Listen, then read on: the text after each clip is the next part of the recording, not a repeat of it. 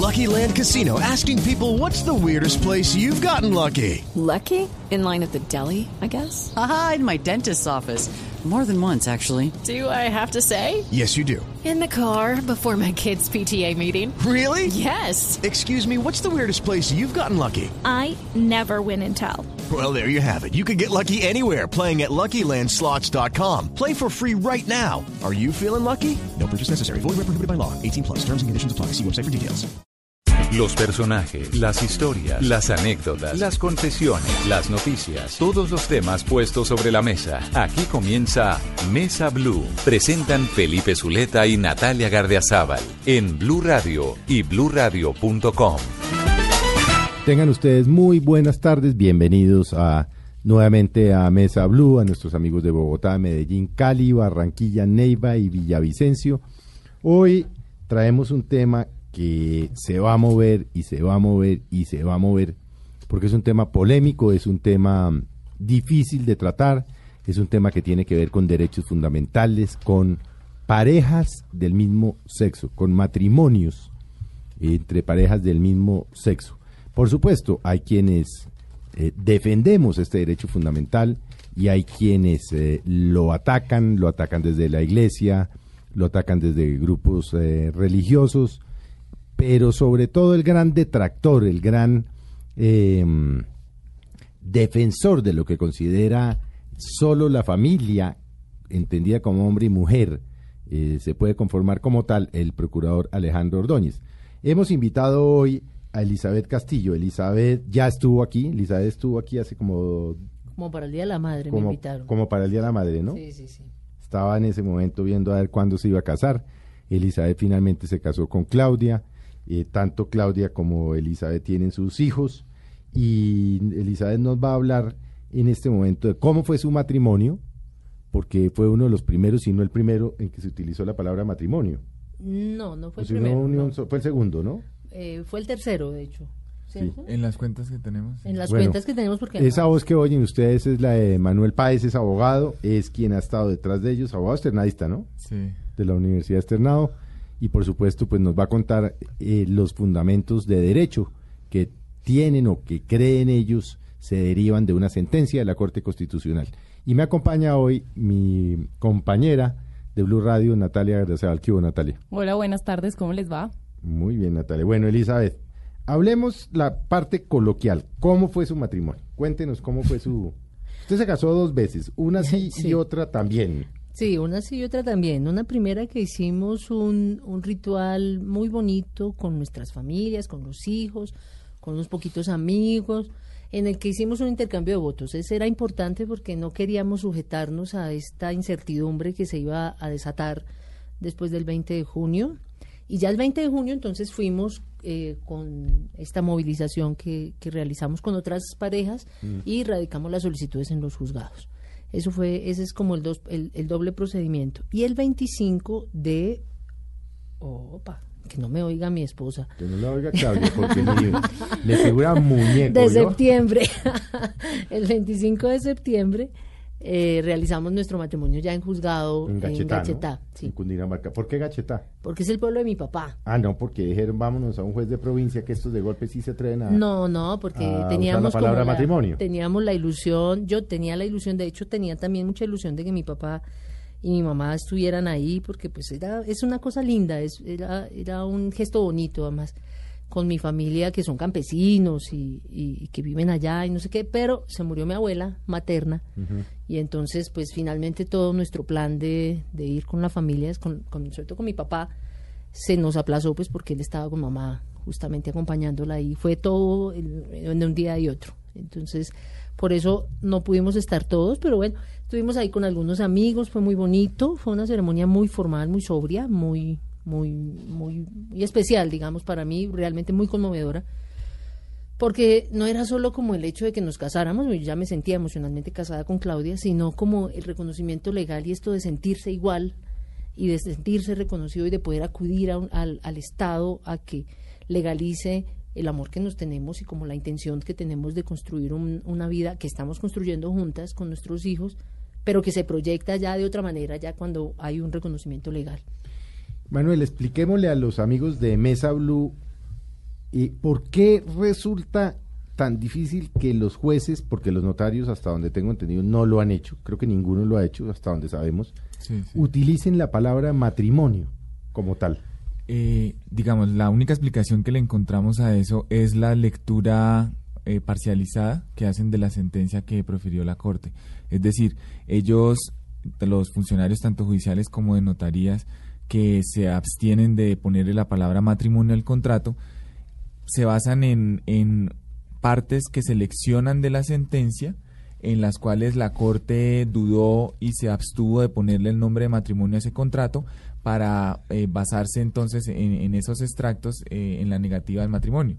Si por el contrario ellos hicieran una lectura integral de la sentencia eh, y sobre todo buscaran darle un cumplimiento de acuerdo a como lo previó la Corte, ¿sí? que es darle los mismos efectos de las parejas de diferente sexo, eh, protegerlos mejor a lo que ya tienen, entonces deberían llegar a la conclusión obligada de que es con matrimonio que hay que casarlos. Pero una unión marital de hecho no genera los mismos efectos.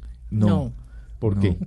Eh, digamos, la figura de la unión marital. Esa de aquí está. Ahí dejó una No, no, saltada, yo no, le digo, señor. no, no, yo le digo a Manuel es porque pues es el abogado aquí de la mesa. ¿no? ¿Te acuerdas de que yo también soy abogada? Sí, pero usted es parte interesada. eh, Por a eso ver, le vamos a, a- claro. vamos a dejar que su que, Que mi, que mi apoderado, que muy bien, que mi apoderado hable. apoderado hable. Bien, El, pues, el tema de la, de la unión marital, de hecho, es que es una figura que se crea para, de alguna manera, darle algunos derechos a las parejas, tanto del mismo como de diferente sexo, que no quieren acudir a la formalidad del matrimonio.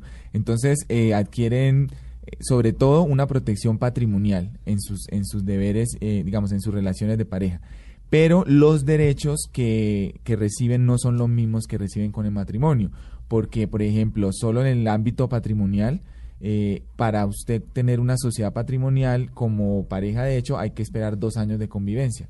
Mientras que si usted se casa, el mismo día del matrimonio comienza a existir una sociedad conyugal. Entonces, de alguna manera, y eso lo dice la Corte, no solo en esta, sino en muchas otras sentencias, la protección que da la unión de hecho es inferior a la que da el matrimonio a una pareja. Es decir, por ejemplo, pongámoslo en, términos prácticos. Si yo tengo una unión marital de hecho y dentro de los dos primeros, a pesar de haber vivido muchos años con, la, o sea, o, o haber tenido una relación, digamos, no haber convivido, ¿cuándo se genera una unión marital de hecho? ¿Dos años de convivencia? Para efectos patrimoniales, dos años de convivencia. Efectos patrimoniales es que, si, por Eh, ejemplo, yo me muero, eh, ¿podría o no heredar? Eh, por ejemplo, la protección inmediata se da, por ejemplo, en tema de salud. Si usted decide irse a vivir con otra persona eh, al día sigui- y deciden generar pues una unión de hecho, al otro día sí podría matricularlo o afiliarlo a la, a la seguridad social en salud. Pero la unión, la unión natural, la unión de hecho es toca formalizarla. No. no. Es decir, si yo me voy a vivir con mi pareja dos años, no tengo que ir a formalizar Ningún nada. A los dos años se generó. Sí, Punto. la, la parte patrimonial, sí. Pero ahí sí yo tengo una, un aporte y es que yo A sí ver, he hágale, litigado, hágale, yo sí he litigado familia. No, no, hágale, hágale, doctora. Y ahí Explique, hay- explique como abogada. Sí, lo que pasa es que, claro, no toca formalizarla, pero como las parejas le apuestan a que toda la vida se van a amar y a que nunca van a pelear, Error. a la hora, claro, a la hora no de la la sino hasta separación, que se separa. a la hora de la separación toca hacer un procedimiento que puede ser muy complicado Sí. Y es probar que la relación de pareja sí existió y eso toca en juzgado y toca con abogado, o sea, esto es una cosa que ya se complica.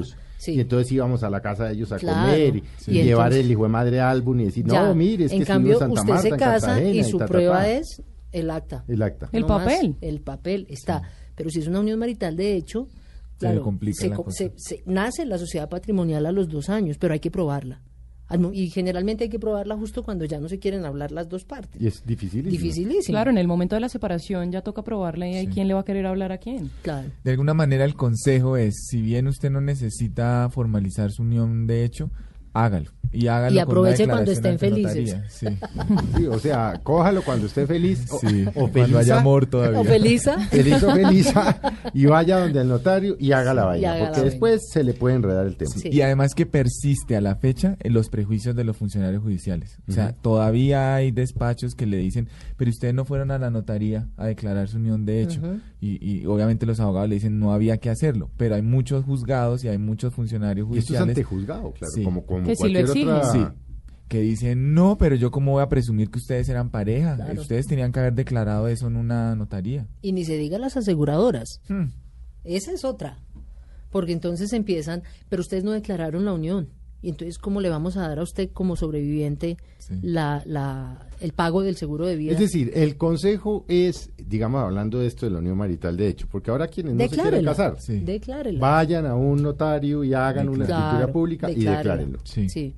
Si es que de verdad cree que se van a amar eternamente. si no, hágase el boludo o boluda. ¿no? Y mira a ver cómo, ¿Cómo cómo, se defiende? cómo se defiende después. ¿no? Sí, Complicado. pero la recomendación de verdad es entre más seguro esté el, el panorama jurídico en las parejas, mejor. Mucho mejor. Y por Entonces e- declárela. Bueno, ¿qué pasa, por ejemplo, hablando del matrimonio? Ustedes lograron que un juez, que, que un, es, es juez él, ¿no? Sí. Eh, varón que llaman. Sí. Que- que- que- es decir, ¿por qué este juez se dio esa pela? Es que no es el solo. Hay más. Y hay más jueces. Y hay juezas y jueces. Sí. O sea, no tenemos una estadística todavía, ¿no? De cuántos, No. cuántos matrimonios como tal se han dado en el país. No. No. Nosotros conocemos 10 por ahí. Pero... Ah, pero ya vamos en 10, Sí, que se sí, sí, conozcan. sí, Sí, sí, sí, sí, sí. sí. Pero porque no se conoce una estadística. Porque no todos pasan por... por, por- porque primero que Colombia no todos, Diversa no los lleva a todos. ni todos son activistas. Ni a todos les importa. Hay, Claro. Entonces nosotros estuvimos tratando de conseguir algunos que dijeron, no, nosotros queremos mantener el anonimato. No, Sí. no, no, Claro. no, no, no nos interesa. Y es perfectamente válido. No nos interesa promocionar nuestro rollo. Y así como están las cosas, de verdad es que uno de activista es que a veces se pasa, porque de verdad es muy desgastante emocionalmente. Sí. Usted imagínese que, que un, un X, un tercero que no tiene nada que ver, un aparecido literal, venga y le diga que usted no está enamorado de esa persona o que sí está enamorado pero que no tiene los mismos derechos y que pretenda, Mm. pretendan, porque es que además lo están haciendo, aparecerse en la notaría o en, perdón, en el juzgado, aparecerse en el juzgado a, a pedir la palabra yo necesito, o sea, ustedes se imaginan O sea, que un, cualquier sapo. cualquier Sí. sapo. Sí, cualquier sapo se mete en la relación sapo, de Sí, uno. qué literalmente. Ah. El día de la ceremonia, eso es- nos ha pasado en varios despachos. pasado, sí. Entonces, obviamente, la gente no quiere, y es que es lógico. Hay una Ustedes fundación en imagínense que los que, lo que, los que se quieran casar, marido Una- y mujer. Una fundación, Una fundación Ah, sí, de sí. Una papel. fundación unipersonal. Ese además. señor estuvo hablando con nosotros y no, no entendimos muy bien era fundación de qué o qué era. No, y además, Él a es mí, el, él Tanto es que el le representante. Le sugerimos vínculos es con el procurador Sí. y, no- y los negó. claro, es una fundación que tiene un mes y medio de existencia, un mes y medio de existencia. O sea, se, se, se fundó para joder. se fundó Sí, para joder sí. y que además a mí siempre, a mí eso, la noticia de que llevaban mes y medio de existencia me cuestiona mucho porque yo vi en la Plaza de Bolívar esta parafernalia inmensa que, que, que desplazaron o que, que desplegaron en el en, cuando los debates de matrimonio igualitario había camisetas, pendones, refrigerios, eh, música, eh, amplificación, sí equipos musicales, Sí, etcétera. bien. Y esta fundación lleva mes y medio de existencia, entonces ¿de dónde sale la plata Sí, y cómo raro. la están? Es muy raro, es muy raro. Yo creo que les están pagando y deben estar pagándoles muy bien por, por arruinarle show un momento especial a, a las parejas A que las están parejas. enamoradas y se quieren casar. Yo tengo una pregunta. Yo tengo entendido que ustedes tuvieron como. O sea, solicitaron el matrimonio, se los negaron aquí en Bogotá y también por eso viajaron. Sí, ¿O me a- equivoco? a, a nuestro, en, nuestro, en nuestra solicitud de matrimonio, la primer, el primer juez, lo digo así porque los abogados entienden, declaró lo- de- reconoció lo que era y se declaró un incompetente. Es y decir, entonces dijo que él no podía resolver el tema. Que él no era competente Que él no para era competente. realizar matrimonios Por eso es un eh, incompetente. de parejas del mismo sexo. Sí. Ok. Sí, se declaró incompetente. Correcto. Y entonces lo que hicimos pues fue irnos a, a otro lado, volverlo a presentar en otros juzgados. ¿Qué pasó con otras solicitudes? Y en la medida en que se han ido como encontrando jueces que de verdad saben de derecho, eh, pues la- las, las- lo que hacen es lo que estaba diciendo Manuel hace, Manuel hace un rato, aplican la sentencia y la interpretación de la sentencia de manera integral. Porque es que lo que está ocurriendo es, yo creo que mucho, muy desafortunado rezago de esa interpretación bíblica por versículos, Sí, que que cogen es- el versículo que les sirve y lo sí. demás lo dejan. Sí. Lo mismo están haciendo con la sentencia. Cogen la frase que les sirve y lo demás lo dejan y no hacen una interpretación integral y literal, eh, sino literal de lo que dice la Corte ver, Constitucional. Manuel, ¿cuáles son los fundamentos que está utilizando la gente de la Procuraduría para interponer una tutela? Porque ¿cuál es el derecho fundamental que se le está violando No, a un sabe. funcionario de la Procuraduría? Eso o sea, explíquenos Sí. brevemente mm, Sí. ¿La tutela para qué sirve? En, en términos generales. En términos generales sí. es la vía más fácil para proteger un derecho fundamental ¿Que está en peligro o, o- o que se vulneró? o que se vulneró. Y entonces, ¿cómo se puede meter un procurador No a presentar una tutela? No entendemos. De hecho, por eso es ¿Y que... ¿Cómo se acepta una tutela? Porque ya hubo una, una ¿no? El Pues se aceptaron claro, se acepta, se acepta sin fundamento. Es decir, si ustedes ven la sentencia, pues el juez parte de la base de que ahí sí hay un derecho fundamental, Pero pero, ¿cuál es el no lo derecho explica. fundamental vulnerado? Pa- o sea, ¿cómo puede el matrimonio entre Elizabeth y Claudia Violar vulnerarle un un derecho derecho. fundamental a un A la procuraduría o al señor de hay- familia o no a la sociedad. Sí. ¿Cómo? No, Sí, no. no, no hay explicación. Digamos, si ustedes miran la, sen- la demanda y la sentencia, eh, la excusa que utilizan es que se vulneró el debido proceso. Mm. Pero no dicen por qué. O sea, dicen se vulneró el debido proceso, es decir, la defensa que tiene la, la Procuraduría del Interés General en el proceso de matrimonio de Elizabeth y otros matrimonios, pero no dicen, bueno, y es que no los dejaron hablar, porque sí hablaron siempre. O sea, les violaron supuestamente el debido proceso, pero participaron en todo el trámite, metieron todos los recursos que quisieron, hicieron todas las obstaculizaciones que pudieron, ¿sí? Y el juez eh, parte de la base que la Procuraduría sí tiene ahí un interés, que no sabemos cuál es, y dice que se violó el debido proceso porque a ese juez le parece que no hay matrimonio entre parejas del mismo sexo. Entonces, realmente Es hay un poco uso una- es una locura, es un abuso del derecho. hay un abuso Es del un derecho abuso. y en Mm. parte por eso se presentó una denuncia penal contra ese procurador judicial Gustavo Trujillo, Sí. porque realmente acá están utilizando la tutela para lo que no fue creada, ¿no? Y abusando de ese derecho de acción que tienen ellos. Pero más allá de eso, hay una decisión de un juez que no tiene en cuenta el que hay que siempre velar es por un derecho fundamental y no por una interpretación. En este caso de este juez, que, que, mm, ¿qué efectos tuvo la tutela de este juez? Pues todavía ninguno, porque las sentencias de la semana pasada... ¿Y qué dice la sentencia? La sentencia ordena que se inadmita la solicitud de trámite de matrimonio para que se estudie de nuevo esa solicitud y se le dé un Ah, contrato. pero este era un matrimonio no realizado. Ya estuvo. Ya realizado. Consumado. claro, sí. Explíqueme, porque si yo más o menos Sí, que sé sí, sí. derecho, No, me- es que me es estoy absurdo. confundido. Ellos se absurdo. casaron ya. Ellos se casaron un juez de la República dijo Sí. matrimonio. Sí. Los Aparece casaron el y como procurador. matrimonio. como matrimonio. Aparece el procurador.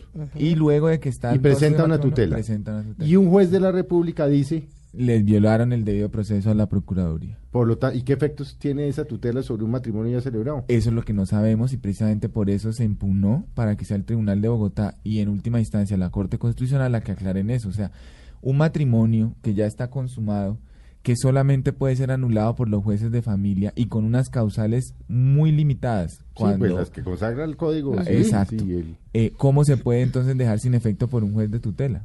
Y más aún si no hay Es, fundamento. decir, es ¿no? como si yo mañana decido que el matrimonio entre Pedro y Juan me vulnera a mí un derecho y voy y digo, no, ¿por qué? No, Exacto. porque me lo vulnera. Porque se me dio Porque la yo gana. soy homosexual Y lo no me perverso- parece que los heterosexuales se deban casar. Es, es igual de absurdo. Es- igual de absurdo. Eso le abre la puerta a que cualquier ciudadano pueda meterse en el matrimonio de cualquier persona y decir que le están violando el debido proceso.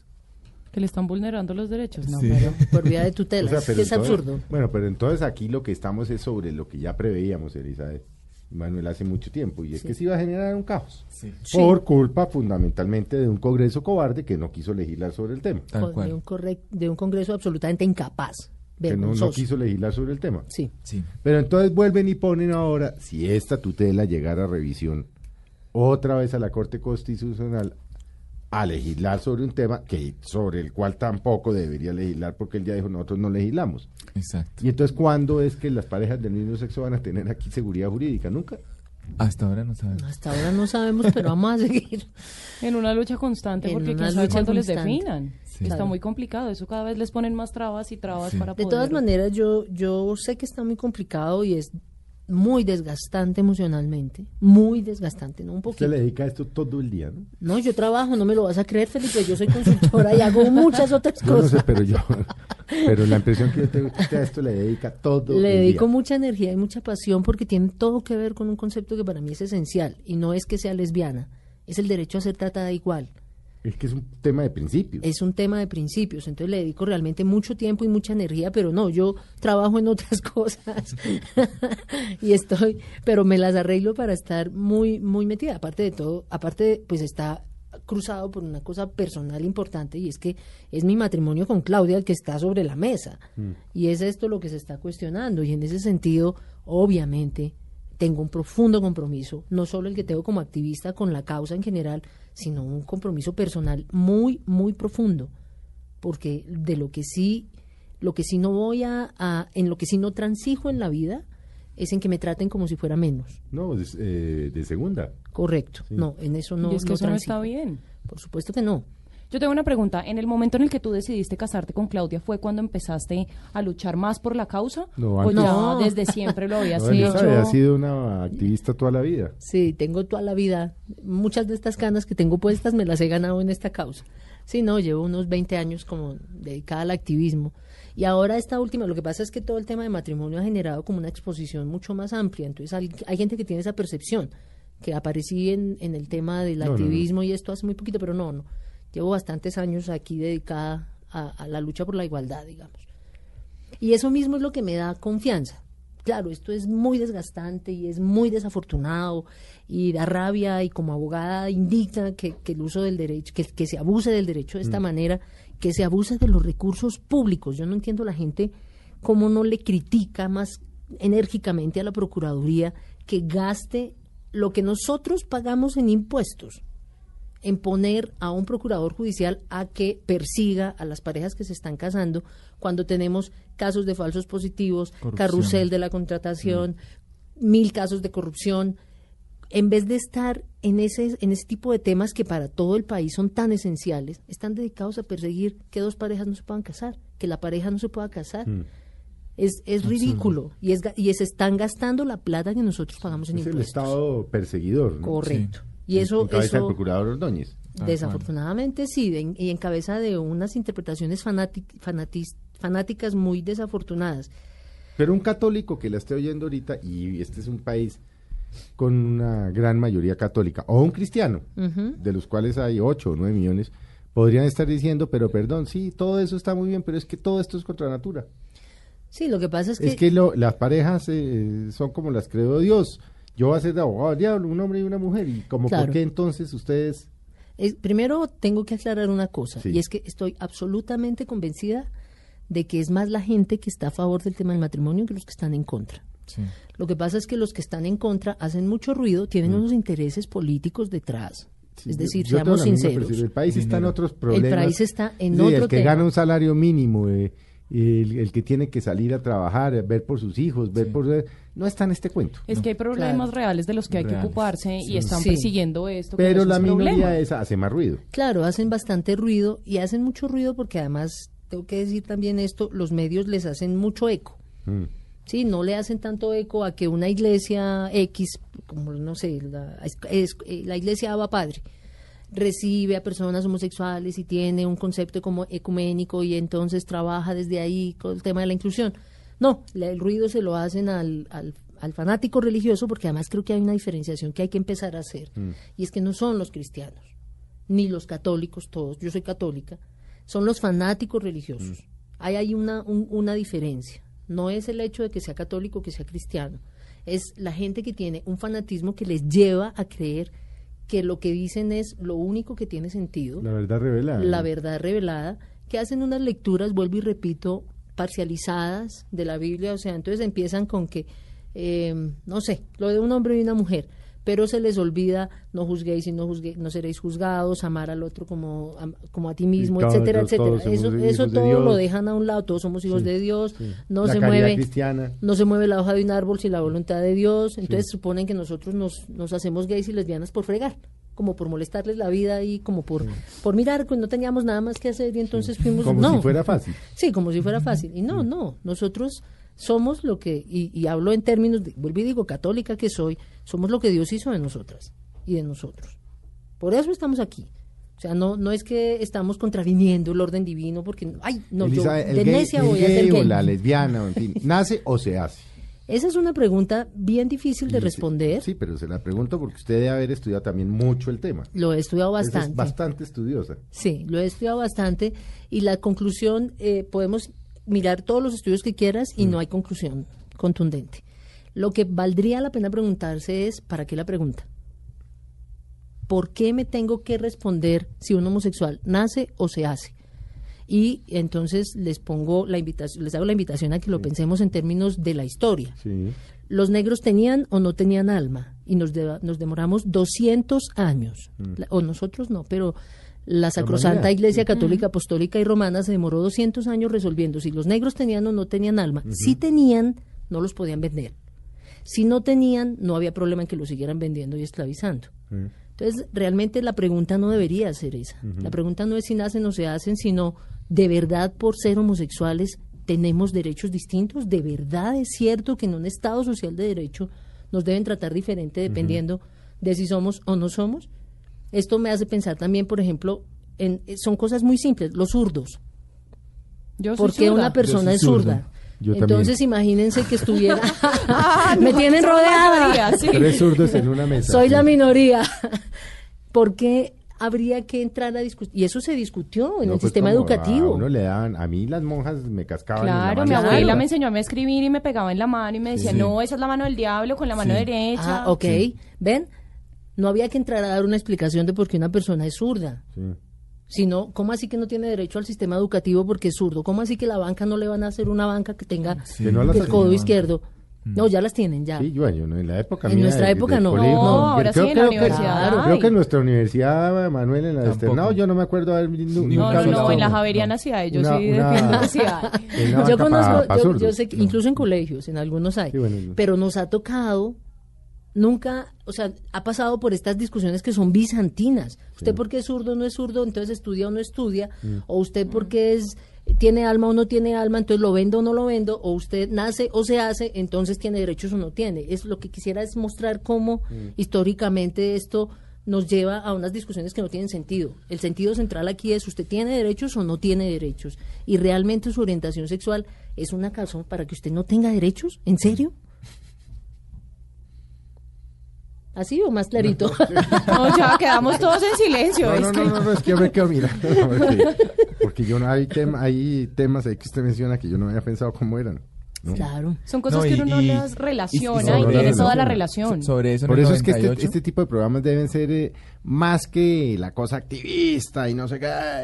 Es una cosa. eh, Sentido común. de- no, y que además, eh, pues quienes nos están oyendo digan, ve, yo no había pensado en eso. Claro. Sí, de Es- conocerlo es, un espacio de reflexión, más Sí. que volver pues Mesa Blue la, la, la, la Dalí de los derechos de los homosexuales, pues porque, no, pero yo no había pensado, por ejemplo, en esos temas. Venga, ¿por qué, por qué, Manuel, por qué los notarios están tan, tan cobardes? Pues yo le podría dar muchas razones, Tan pero la, que intuimos y la que creemos que es la más eh, contundente es que le tienen miedo al procurador. La Procuraduría tiene una facultad de investigación disciplinaria sobre ellos. eh, Pero sobre los jueces también. Ah, no, eso es no. el Consejo de la Judicatura. Sí. Y eh, claramente la Procuraduría ya ha emitido varias circulares, varias resoluciones, indicándole, instruyéndole, casi que ordenándole a los notarios no casar. Bueno, vamos a hacer un breve corte. Ya volvemos con ustedes en Mesa Blue. Como se darán cuenta, es un tema muy interesante. Matrimonio entre parejas del mismo sexo. Continuamos con Elizabeth Castillo y Manuel Páez en Mesa Blue. Continuamos con ustedes en eh, Mesa Blue. Muchas gracias por um, acompañarnos este domingo. A nuestros amigos de Bogotá, Medellín, Cali, Barranquilla, Neiva y Villavicencio. Como mm, lo han escuchado y quienes no nos estaban escuchando y se acaban de unir a nosotros, hoy estamos con Elizabeth Castillo, eh, que se ha casado, que tiene su señora, que está batallando. Su señor. Su señora esposa. Ay, que tengo como- señora que me tiene como señora. eh, tiene, entonces, digamos, tiene su cónyuge, Eso. como dirían los profesores de la Eso, Facultad de eso. Derecho.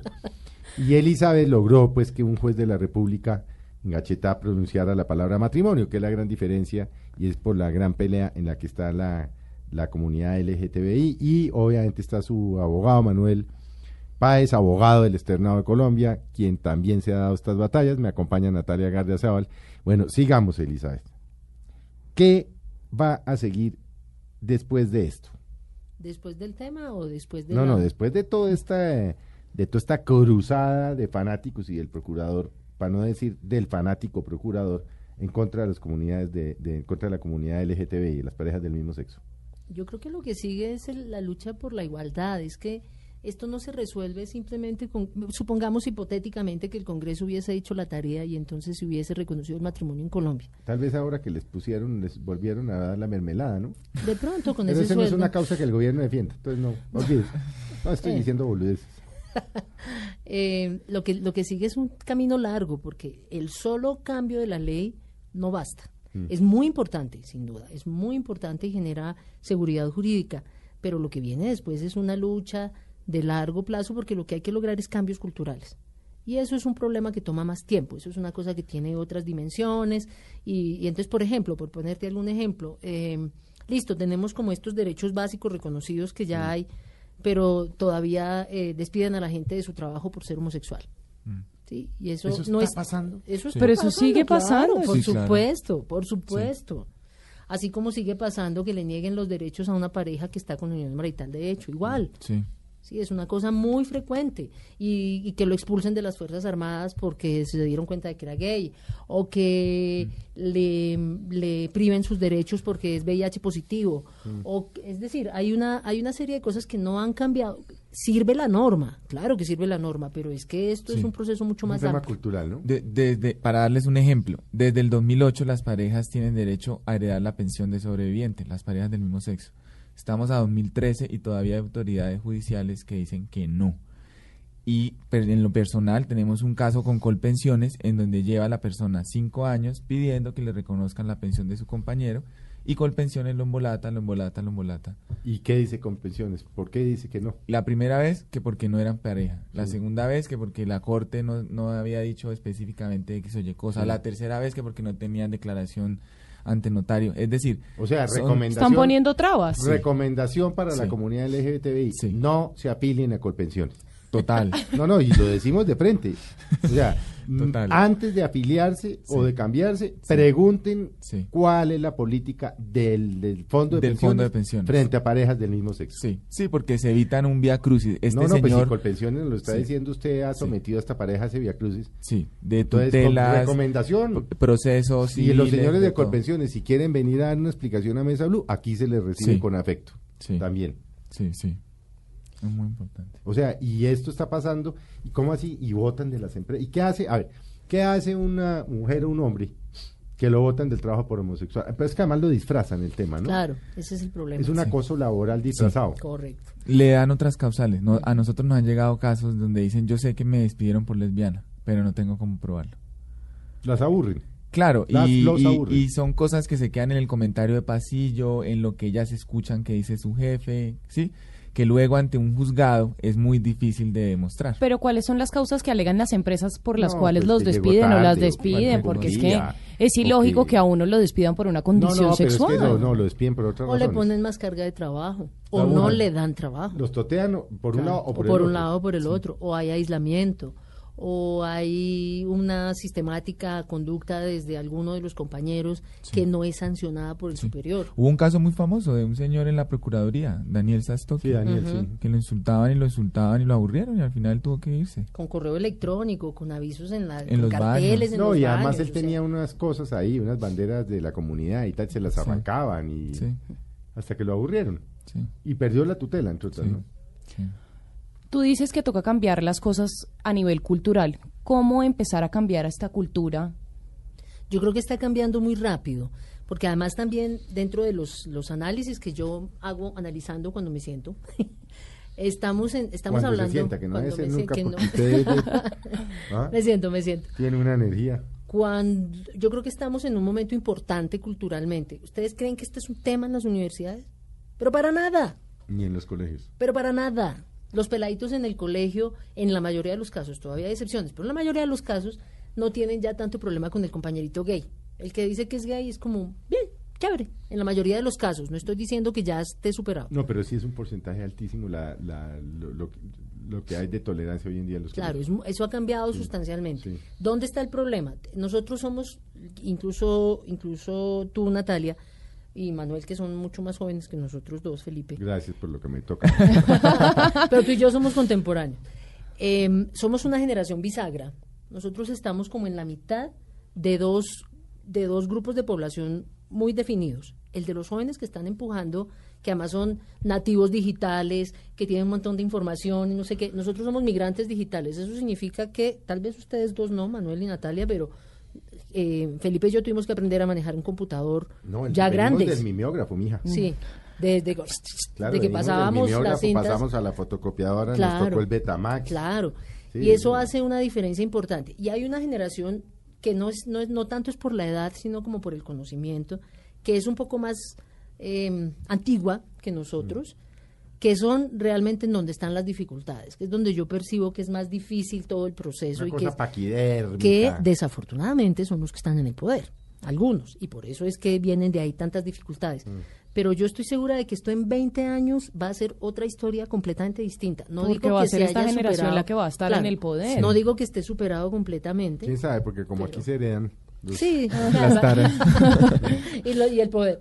Mm. Eh, eso va a estar, eso va a ser un cambio significativo, sin duda. Vuelvo y digo, no digo que esté superado. Es Todavía de- se suicidan entonces, eh, adolescentes porque los presionan en el colegio, porque los presionan en la escuela, Perdón, o todavía. Porque los presionan sus padres. También, Porque pero porque los- llegan al colegio y se los encuentran unos abusan sus mensajes padres por su condición de homosexual. Claro. Les pegan, Y no los encuent- encierran, claro. o les los dicen, esclavizan. no le voy a dar apoyo económico. No, no, y se los Usted no quitan. estudia más, Sí. o lo echo de la casa, etcétera. Todavía eso pasa, pero cada vez pasa menos.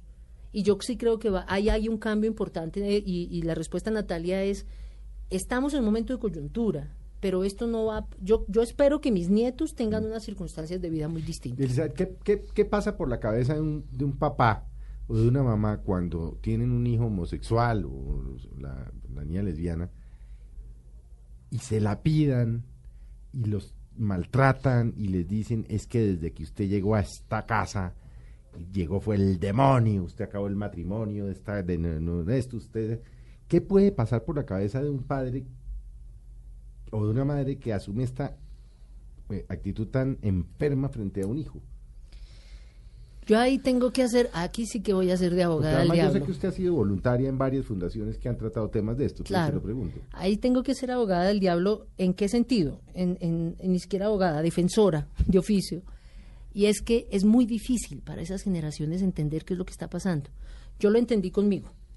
Si para mí fue tan difícil ser capaz de entender que era lesbiana y como asumirme y salir del closet y fue un proceso como tan tan complicado que me costó tanto emocional y físicamente, ¿cómo no va a ser difícil para mis papás?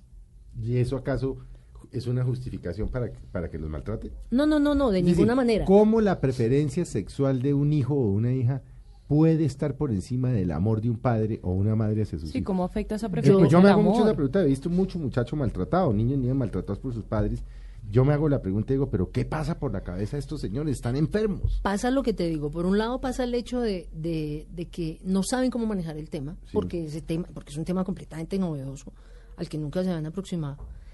Segundo, hay una muy, muy alta cuota de culpa de yo que hice para que usted saliera Yo así. quise mal para que usted saliera marica. Sí, claro, pero ese yo que hice para Sí. que usted saliera marica está atravesado por un deseo profundo de, de que no le hagan daño. O sea, yo, eso por eso decía que voy a ser de, de defensora de oficio, porque hay una intención profunda de, de evitar que ese De hijo protección. sufra. Sí, como que no lo discriminen, Claro. que no le van a pregar sida, Claro. que no acabe por allá de... Porque todos asumen, por ejemplo, en el O caso de los mujer. muchachos, claro, que van a acabar de peluqueras y qué horror sí, este sí. muchacho va a acabar de peluquera y lo van a maltratar y lo van a no sé qué.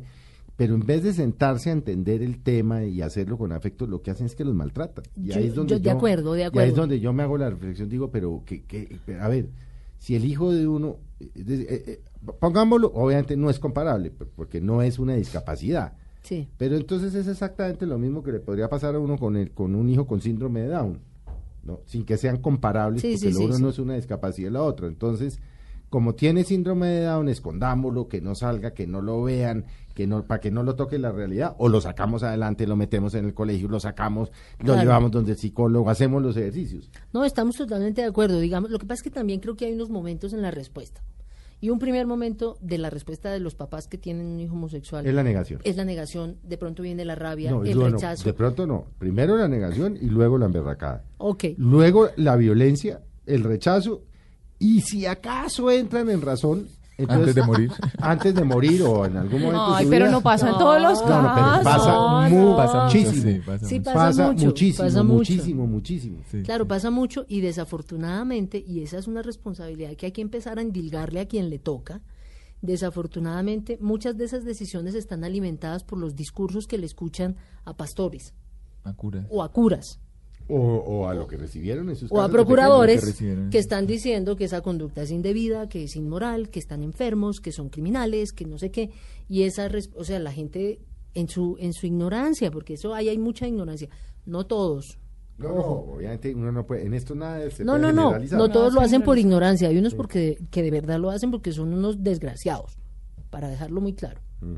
Sea, que como papás o mamás son unos personajes nefastos. Porque si, si un papá o una mamá no puede entender y amar a su hijo como sea, entonces estamos en la olla. Sí, estamos en la olla. Ahora, eh, hagamos un ejercicio, eh, Manuel. ¿Qué pasa si esta, esta tutela, que yo todavía no la entiendo, Mm. a ver, usted que conoce bien, porque además tal vez de los que más se conoce las sentencias de la Corte en este tema, Sí. Llega allá porque la escogen en revisión, no sé si se atrevan a hacerlo. ¿Para dónde cogería la Corte? Eso es una total. Usted conoce bien la composición nueva de la Corte, además. Sí, sí. Pues dicen que, que pueden haber muchas sorpresas, ¿no? Realmente los dos nuevos magistrados, si bien hay personas que los, ah, digamos, los alinean con liberal y conservador, hay otras personas que dicen, no, pueden dar sorpresas, son personas serias, muy preparadas, que puede que en este tema, ¿no? Muestren su formación jurídica, porque es que realmente detrás de esto no debería haber un tema de orientación política de si yo soy conservador o liberal o si yo soy de X o Y religión. Es un tema muy jurídico. Es un tema muy de unas personas que necesitan una protección a través de un contrato y que por lo tanto hay que reconocerlos. Entonces, realmente no, no tenemos todavía un panorama claro en la Corte con la nueva composición, pero sí estamos como muy a la expectativa de tener una buena sorpresa. O sea, ustedes están en el limbo en este momento. Total. Sí, no, claro, las parejas, claro. Como el vallenato. Pero, pero, pero están en el limbo y no están en el limbo, por lo que, por lo que usted explica, ¿o no, Elizabeth? Y es que Sí. usted ya se casó. Sí, ya hay Yo ya estoy casada. Usted ya hay una pareja. Sí. Sí. Usted ya la casó un juez de la Sí. República. Ese matrimonio no lo puede disolver Sí, Nadie. No, mediante nadie. divorcio, sino otro juez de la República. Sí. Porque ustedes dos, Dios no lo quiera, y a Dios hay que mencionarlo en ciertos casos, En ¿no? ciertos casos. Eh, eh, se mamaron, se separaron de hecho Claro. durante dos años. Bueno, las causales del Código Civil. Claro, claro. Nadie más puede disolverle ese matrimonio, Hay- ¿no? hay- hay- sí hay un tema que, que es bueno denunciarlo en Sí. medios de comunicación. Hágale. Y es que ahora estamos llevando estos contratos de matrimonio a las registradurías y los registradores están diciendo que un momento, que no pueden, que necesitan una autorización, que dónde van a poner el nombre porque en la planilla dice el cónyuge y la, nos están embolatando. O sea, ya están los contratos de matrimonio, ya hay personas casadas y el, el último paso, ¿no? Que es inscribirlo en el registro del Estado Civil. Pero venga, no lo están acláreme una cosa, porque es que como yo no me he casado por lo civil, ni me, no acá, no, ni, ni creo que lo va a volver a hacer, pero ¿qué, ¿cuál es el acto administrativo que prefiere un juez de familia cuando lo casa uno? Es una sentencia, es una Ah, sentencia. entonces hay que ir con la sentencia. Hay que ir con la sentencia a Ah. una o notaría o una registraduría. Sí, correcto. ¿Por qué? Porque ahí deben recibir la sentencia y anotarla en el estado civil de los Sí, cónyuges. en el registro civil original de, Sí. de cada uno de Y los en cónyuges. ese detalle como tan accesorio es que nos están ahora poniendo problema. Porque entonces Pero eso no llega... es abstraerse cumplimiento. de O sea, tú en el registro civil ¿Y eso todavía no es sales como soltera. Sí. En este momento sí, pero ya, ya hice el registro. Que la sentencia al final dice, Regístrese. re- punto. Sí. Y eso es parte integral Sí, de la sentencia. sí. Y yo Sí. llego donde, donde el registrador me dice, no lo registro. Ay, no entiendo, es que acá en el formulario dice el cónyuge, la cónyuge y ustedes son dos hombres, ¿dónde anoto su nombre? Pues en donde quiera, eso es lo de Donde menos. quiera, No, da- no da puedo. igual. Da igual, No exactamente. Ah, también están obstaculizando en las oficinas de registro. Sí. De hecho, el de Elizabeth, yo sí me atrevería a decir, fue el primer matrimonio registrado entre personas. ¿Y en dónde lo registró? En Gachetá. Pues ya saben todos. Váyanse a para la notaría de Gachetá. Si Al no registro, fue en el registro, fue Si no se los directamente- quieren inscribir en fue Bogotá, directamente en la pues registraduría. vayan a la- al, al registro de Gachetá. Lo que pasa es que ahí hay una confusión que creo que tienen incluso los registradores, y es que aunque, aunque les va a sorprender, un acto de matrimonio no es igual a una compraventa de un inmueble, es distinto. Y la función del registro del matrimonio es únicamente informativa. La función del registro de un inmueble tiene otros efectos legales. Entonces no se puede tratar No, igual. es informativa porque la finalidad es que se sepa cuál es, ¿Cuál es el estado civil. civil? Claro, Para claro. efecto de, por ejemplo, de que si usted se quiere volver a casar, Exacto. entonces Correcto. tiene que, tiene que divorciarse y tiene que Separarse, todo. registrar la sentencia de divorcio. Claro, pero pongo el ejemplo porque si usted no registra la venta de un inmueble, esa venta todavía no está en firme. Así es. Pero si usted no registra el matrimonio, Sí. el matrimonio ya está en firme. ¿Qué es lo que le pasa a mucha gente? Que Entonces, viene a ¿para qué lo registrar el matrimonio cuando se va a divorciar. Mucha gente hace es eso. Cuando ya se entera de que va a registrar el matrimonio es porque se están divorciando y que lo tienen que registrar para poderse divorciar. Sí. Pero por lo demás no es un requisito esencial de la validez del, del contrato. Lo que pasa es que o, con todo lo que nos ha tocado, entonces mejor fuimos y registramos de Sí. una vez para Sí, pero es que usted es abogada y se la tiene clara. Claro. Pero entonces la recomendación es esa. Ir a registrar. Si se Sí. van a casar parejas del mismo sexo y logran que un juez de la República los case en matrimonio, vayan y registren. Y si le dicen que no lo pueden En registrar, tutele, ok. tutele. Porque Y además yo creo está, que no realmente está ahí haciendo la detrás tarea. un delito. Ahí claro que hay un hay, delito. hay a traerse de cumplimiento de judicial. sí. Usted le están Sí. pagando Entonces como funcionario público para que haga una tarea. Hágala. Si viene una sentencia de un juez mediante la cual decreta el matrimonio de una pareja del mismo, más le vale que la registre. O sustente por escrito, porque la, la recomendación otra, a las ¿no? parejas, Sí. la En la recomendación a las parejas sí, es, sí. Niéguemelo por escrito. "Mi- niéguemelo por escrito y verá. Y no lo hacen. Y peleamos. Ah, es que el pasa, eso pasa siempre con, con los operadores de justicia, que dicen alegremente no, y después que tú le dices, bueno, susténtemelo por escrito, le paso la solicitud y contésteme por escrito. Ahí, se dan, ahí, ahí ya no son capaces de sustentar la discriminación, porque saben que están cometiendo un delito. Entonces, lo que la recomendación es, vaya a la registraduría, registre su matrimonio, y si le dicen que no, que se lo contesten Que se por lo escrito. pidan por escrito, sí, claro. Pero veo, lo que veo es que es- falta mucho. Por eso es un cambio cultural que toma más tiempo. Por eso no es solo el, el cambio normativo. Por eso el proceso cultural es más complejo y es una cosa que tiene que llegar hasta Titiribí y a Leticia y no solo a Medellín y a Bogotá.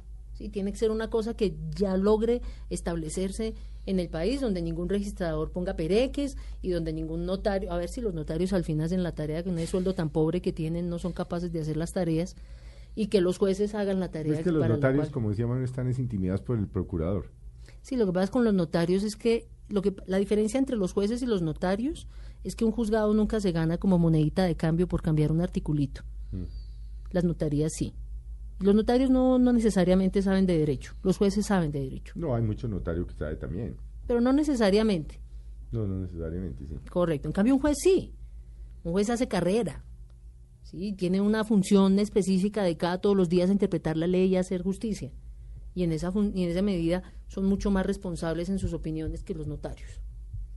Pero veo que estamos es en una... Es que ahora que la, que la estoy oyendo a usted y oyendo a Manuel, ¿no habrá, no será que hay muchas parejas del, del mismo sexo que después de, oír a- de oírla a usted y de oír este programa, no, yo qué mamera, Qué yo cómo me voy a chicharrón. meter, no, ¿Qué me pues, voy a meter en ese Yo, ¿para chicharrón? qué Sí. me voy a enchichorrar, enchi- enchicharronar con esta vaina? No, qué jartera tener que ir a pelear con el juez y con el notario y no sé qué. Porque ese es el otro efecto que logran todas estas trabas. Es, Claro. es, eh, desestimular que las parejas se quieran casar. Sí. Yo creo que efectivamente eso puede pasar, sin duda. Mucha gente dice no. Y está pasando. Está pasando. Hay sí. mucha gente que dice no, yo espero a que esto se aclare y, y nosotros nos metemos porque es que además es muy Es que desgastante. tiene que ser muy desgastante. Es muy desgastante. Ah, mira, mira, mira en el, en el absurdo en el que está, al que nos enfrentamos. Si uno se va a casar en juzgado, no sabe la fecha. Entonces vaya pues reserve un salón. Sí, vengo a reservar un salón para un matrimonio. ¿Para qué fecha? No, abierta. ¿Cómo así no sabe la fecha? No, porque usted nunca No nos sabe la fecha. en qué momento el Pero juez eso va a le pasa lo mismo a los heterosexuales. No, usted sabe cuándo va a casar. ¿Cómo? ¿Cómo que no? Usted habla con el cura, con el No, notario. no, no, Claro. en el, eh, ah, por el Pa- para notario. el día del Claro, evento. Por el Claro, notario, estamos claro, el notario de- ahí de sí le dice a uno De la fecha claro. Cuando exacta. se quiera casar ante es que eso ya no lo está haciendo nadie, excepto la, la comunidad Me LGBTI, sorprendí mucho Porque en lo que- llevaron fue a eso. No, Sí. pero además a me tener que sorprendí. ir a que los jueces de familia casen. casen cuando ya no Sí. casaban. Sí. Correcto. Me sorprendió mucho descubrir, primero, los que se casan en juzgados son los menores de edad. Y me, me sorprendió en Gachetá que supe que además hay comunidades cristianas que optan por casarse en juzgado y no en notaría. Porque además en juzgado es gratis, ¿no? Sí. En notaría hay que pagar por el valor de los bienes y hay que pagar el acto, el acto eh, protocolar. Pero es que en notaría toca pagar todo. Correcto. Entonces muchos, a- a- todavía hay gente que se casa en juzgados, lo que pasa es que no es tan notorio ni tan, ni tan común, digamos, pero sí hay gente que se casa en Los juzgados. cristianos Felipe. acuden a los juzgados, Sí, ¿no? sí, sí, sí. Pero vuelvo y le digo, es que oyéndolo uno usted dice, uy, qué horror. Claro, Y es que ir eso, al juzgado y presentar un memorial y creo que tienen que fijar edictos también y Sí. no sé qué, toda esa vaina. el edicto ya no, Ya lo derogó, pero igual hay jueces que lo hacen. hay jueces que lo hacen, pero está bien, digamos. Como para darle Ya publicidad. no hay edictos, los No. notarios tampoco. El notario sí, pero en juez, el nuevo código del proceso ya acabó la, los edictos. Mejor dicho, uno tiene que estar muy enamorado para seguir Muy bregando convencido. ahí. Muy convencido. O Uy. estar mucho en la causa ideológica. Sí. Sí. Pero hay gente de los que se han casado, hay gente que tiene que estar muy enamorada. Es que no después de 27 años viviendo con La primera pareja Sí, lleva no. 27, 27 años. años. o sea, Ya, esta- ya, estaban ya- casados, sí, correcto. necesitaban era el papel. es que- Correcto. Entonces se Pero casan. ya uno a los 27 eso deje Ay, no, Felipe, usted es un escéptico. Ay, no, pero Felipe tampoco colabora para que la gente se motive. Usted que es un escéptico con el a los matrimonio. 27 va a esa que ver, es como lo divorcian. Ay, este ¿Ah? Felipe. No, mis papás llevan 43 años casados y todavía cuando, cada vez que hay renovación de votos en la iglesia, de, somos católicos todos, entonces eh, mi mamá se va con mi papá y hacen la renovación y hacemos ceremonia, y hay hacemos almuerzo y matrimonios que digamos que, no son fáciles, pero pues que de lo que se trata es de aguantar las dificultades y, y disfrutar de los buenos momentos, que es como lo que yo he aprendido de mis papás es que de eso se trata el matrimonio. Pero usted ya tiene otra relación anterior encima, sí, ¿no? No, ¿O esta es la primera Este- así este- formal? Sí, este es el primer matrimonio en mi vida. Claro, había tenido relaciones de pareja muy estables, pero como casada y ya con la intención clara del matrimonio hasta ahora. Hmm, No le voy a preguntar lo que le Sale peleando con Claudia. Sale aquí peleando con Claudia. Contrólese. Ajá. Oiga, y las universidades, Manuel, ayudan poco, ¿no? ¿En qué sentido? No, poco. Por ejemplo, en las facultades de Derecho, este tipo de cosas sí se tratan. Pues yo no puedo hablar en general, ¿sí? Las que conozco eh, cada vez más incluyen el tema en sus cátedras. No, pero el externado seguramente sí, porque es una universidad Sí, liberal. Sí, en la Universidad de los pero- Andes también he escuchado que hay, de no he escuchado, no sé que hay un programa que se llama País que trabaja sobre exclusión por orientación sexual y hay grupos universitarios más como iniciativas de estudiantes que Propias, sí, como iniciativas algo Pero propias. más fíjese, por ejemplo, el caso lamentable de la Universidad Javeriana. Javeriana, que el Sí. padre Sánchez, Sí, Joaquín Sánchez, que es un liberal, un jesuita liberal Sí. convencido sí. del respeto, lo, lo cogieron y lo trituraron y le tocó Sí. sacar el grupo rosa a la Universidad Javeriana. sí. Yo creo que ahí hubo unas cosas que nosotros nunca vamos a lograr de descifrar, Felipe. Y es, es hay unos manejos políticos que no tenían que ver exactamente con el tema LGBT. Eso, eso, y mi lectura es esta, esto tiene una pelea política de fondo muy profunda con lo que está haciendo Francisco en el Vaticano y la, eh, ¿cómo lo llamo?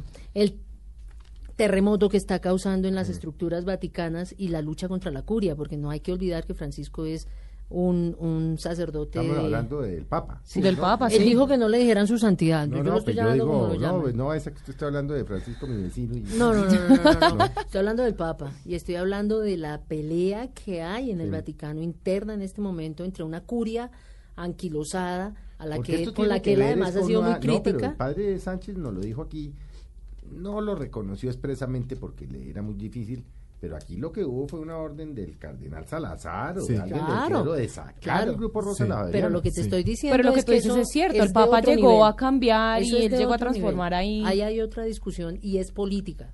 Pero bueno, de todas maneras salió el ciclo rosa, pero Stonewall Javeriano sigue funcionando, que es el grupo al interior de la, De la universidad, que es un grupo de estudiantes muy, muy dinámico, lo mismo que todos los que forman parte de la red de redes, se llama la agremiación, que llama a todos los grupos universitarios eh, en Bogotá, al menos, y hacen un trabajo bastante amplio. Pero lo que dice Manuel es cierto, si son más los estudiantes los que hacen estos grupos o, o se unen para lo- el respeto a la comunidad homosexual que la misma universidad como Claro, tal. O sea, sí sí, existen claro, programas sí. en la universidad, pero son más los estudiantes los que tienen la iniciativa. lo Y, cada vez hay más, digamos, la manera en la que lo hacen es a través de, los, de las líneas de investigación Sí. y cada vez más universidades tienen líneas de investigación en el tema de diversidad sexual. Bueno, muchachos, y le- eso es un elogio para usted, ¿no? Elizabeth, y para mí, obviamente. Pues se nos, se nos acabó el tiempo de, de Mesa Blue. De verdad, muchas gracias por haber estado con nosotros. Los esperamos dentro de ocho días. Acaben de tener una feliz tarde. Elizabeth, mil gracias. Muchas gracias a ustedes. Suerte en la batalla que sigue. Manuel, suerte. Usted ya Gracias. como abogado. A Natalia Aristizábal, mi compañera, mi productora, mucha... Ay, Gardiazabal. Ay, es que yo, a mí se me olvidan los nombres, mija. A mí allá la alemán. Bueno, a todos ustedes muy buenas tardes y los esperamos dentro de ocho días en Mesa.